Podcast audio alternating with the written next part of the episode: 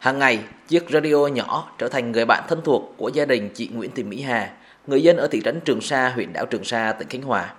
Ở đảo xa, đất liền, được nghe các chương trình trên sóng tiếng nói Việt Nam, nên gia đình chị cũng như các hộ dân trên đảo nắm bắt được nhiều thông tin sự kiện trong nước cũng như quốc tế.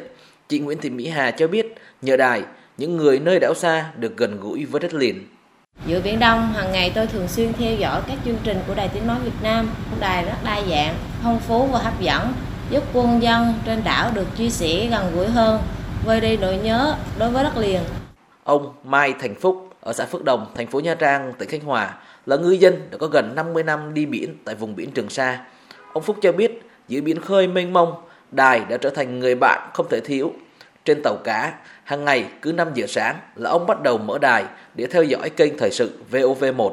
Từ đó, ông và các bạn chài biết được nhiều thông tin từ đất liền trong suốt chuyến biển kéo dài cả tháng trời.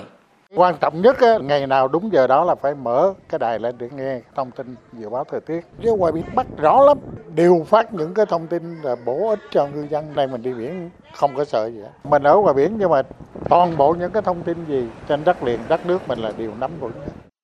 Một năm trước, Đài phát sóng khu vực Nam Trung Bộ trực thuộc Đài Tiếng Nói Việt Nam tại tỉnh Ninh Thuận chính thức hoạt động. Quân nhân trên vùng biển Trường Sa dễ bắt sóng nghe đài tốt hơn. Đài phát sóng Nam Trung Bộ là một trong những công trình kỹ thuật lớn do Đài Tiếng Nói Việt Nam xây dựng, quản lý và vận hành, có công suất phát sóng 400 kW.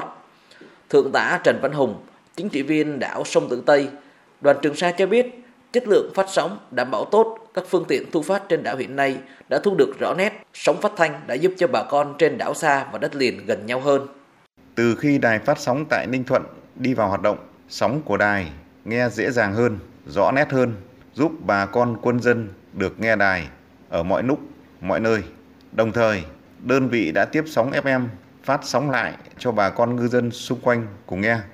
Trong bối cảnh hiện nay, việc tăng cường năng lực phủ sóng phát thanh quốc gia trên Biển Đông nói chung, vùng biển Trường Sa, Hoàng Sa nói riêng có ý nghĩa cấp thiết, góp phần đảm bảo an ninh chính trị, trật tự an toàn xã hội, khẳng định chủ quyền quốc gia trên biển thông qua làn sóng phát thanh.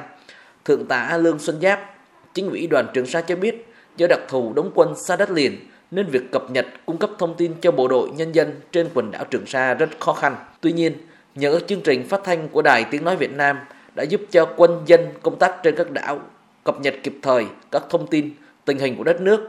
Thượng tá Lương Xuân Giáp cho biết thêm, quân dân Trường Sa rất cảm ơn Đài Tiếng Nói Việt Nam luôn gắn bó với hoạt động huấn luyện sẵn sàng chiến đấu của quân và dân Trường Sa.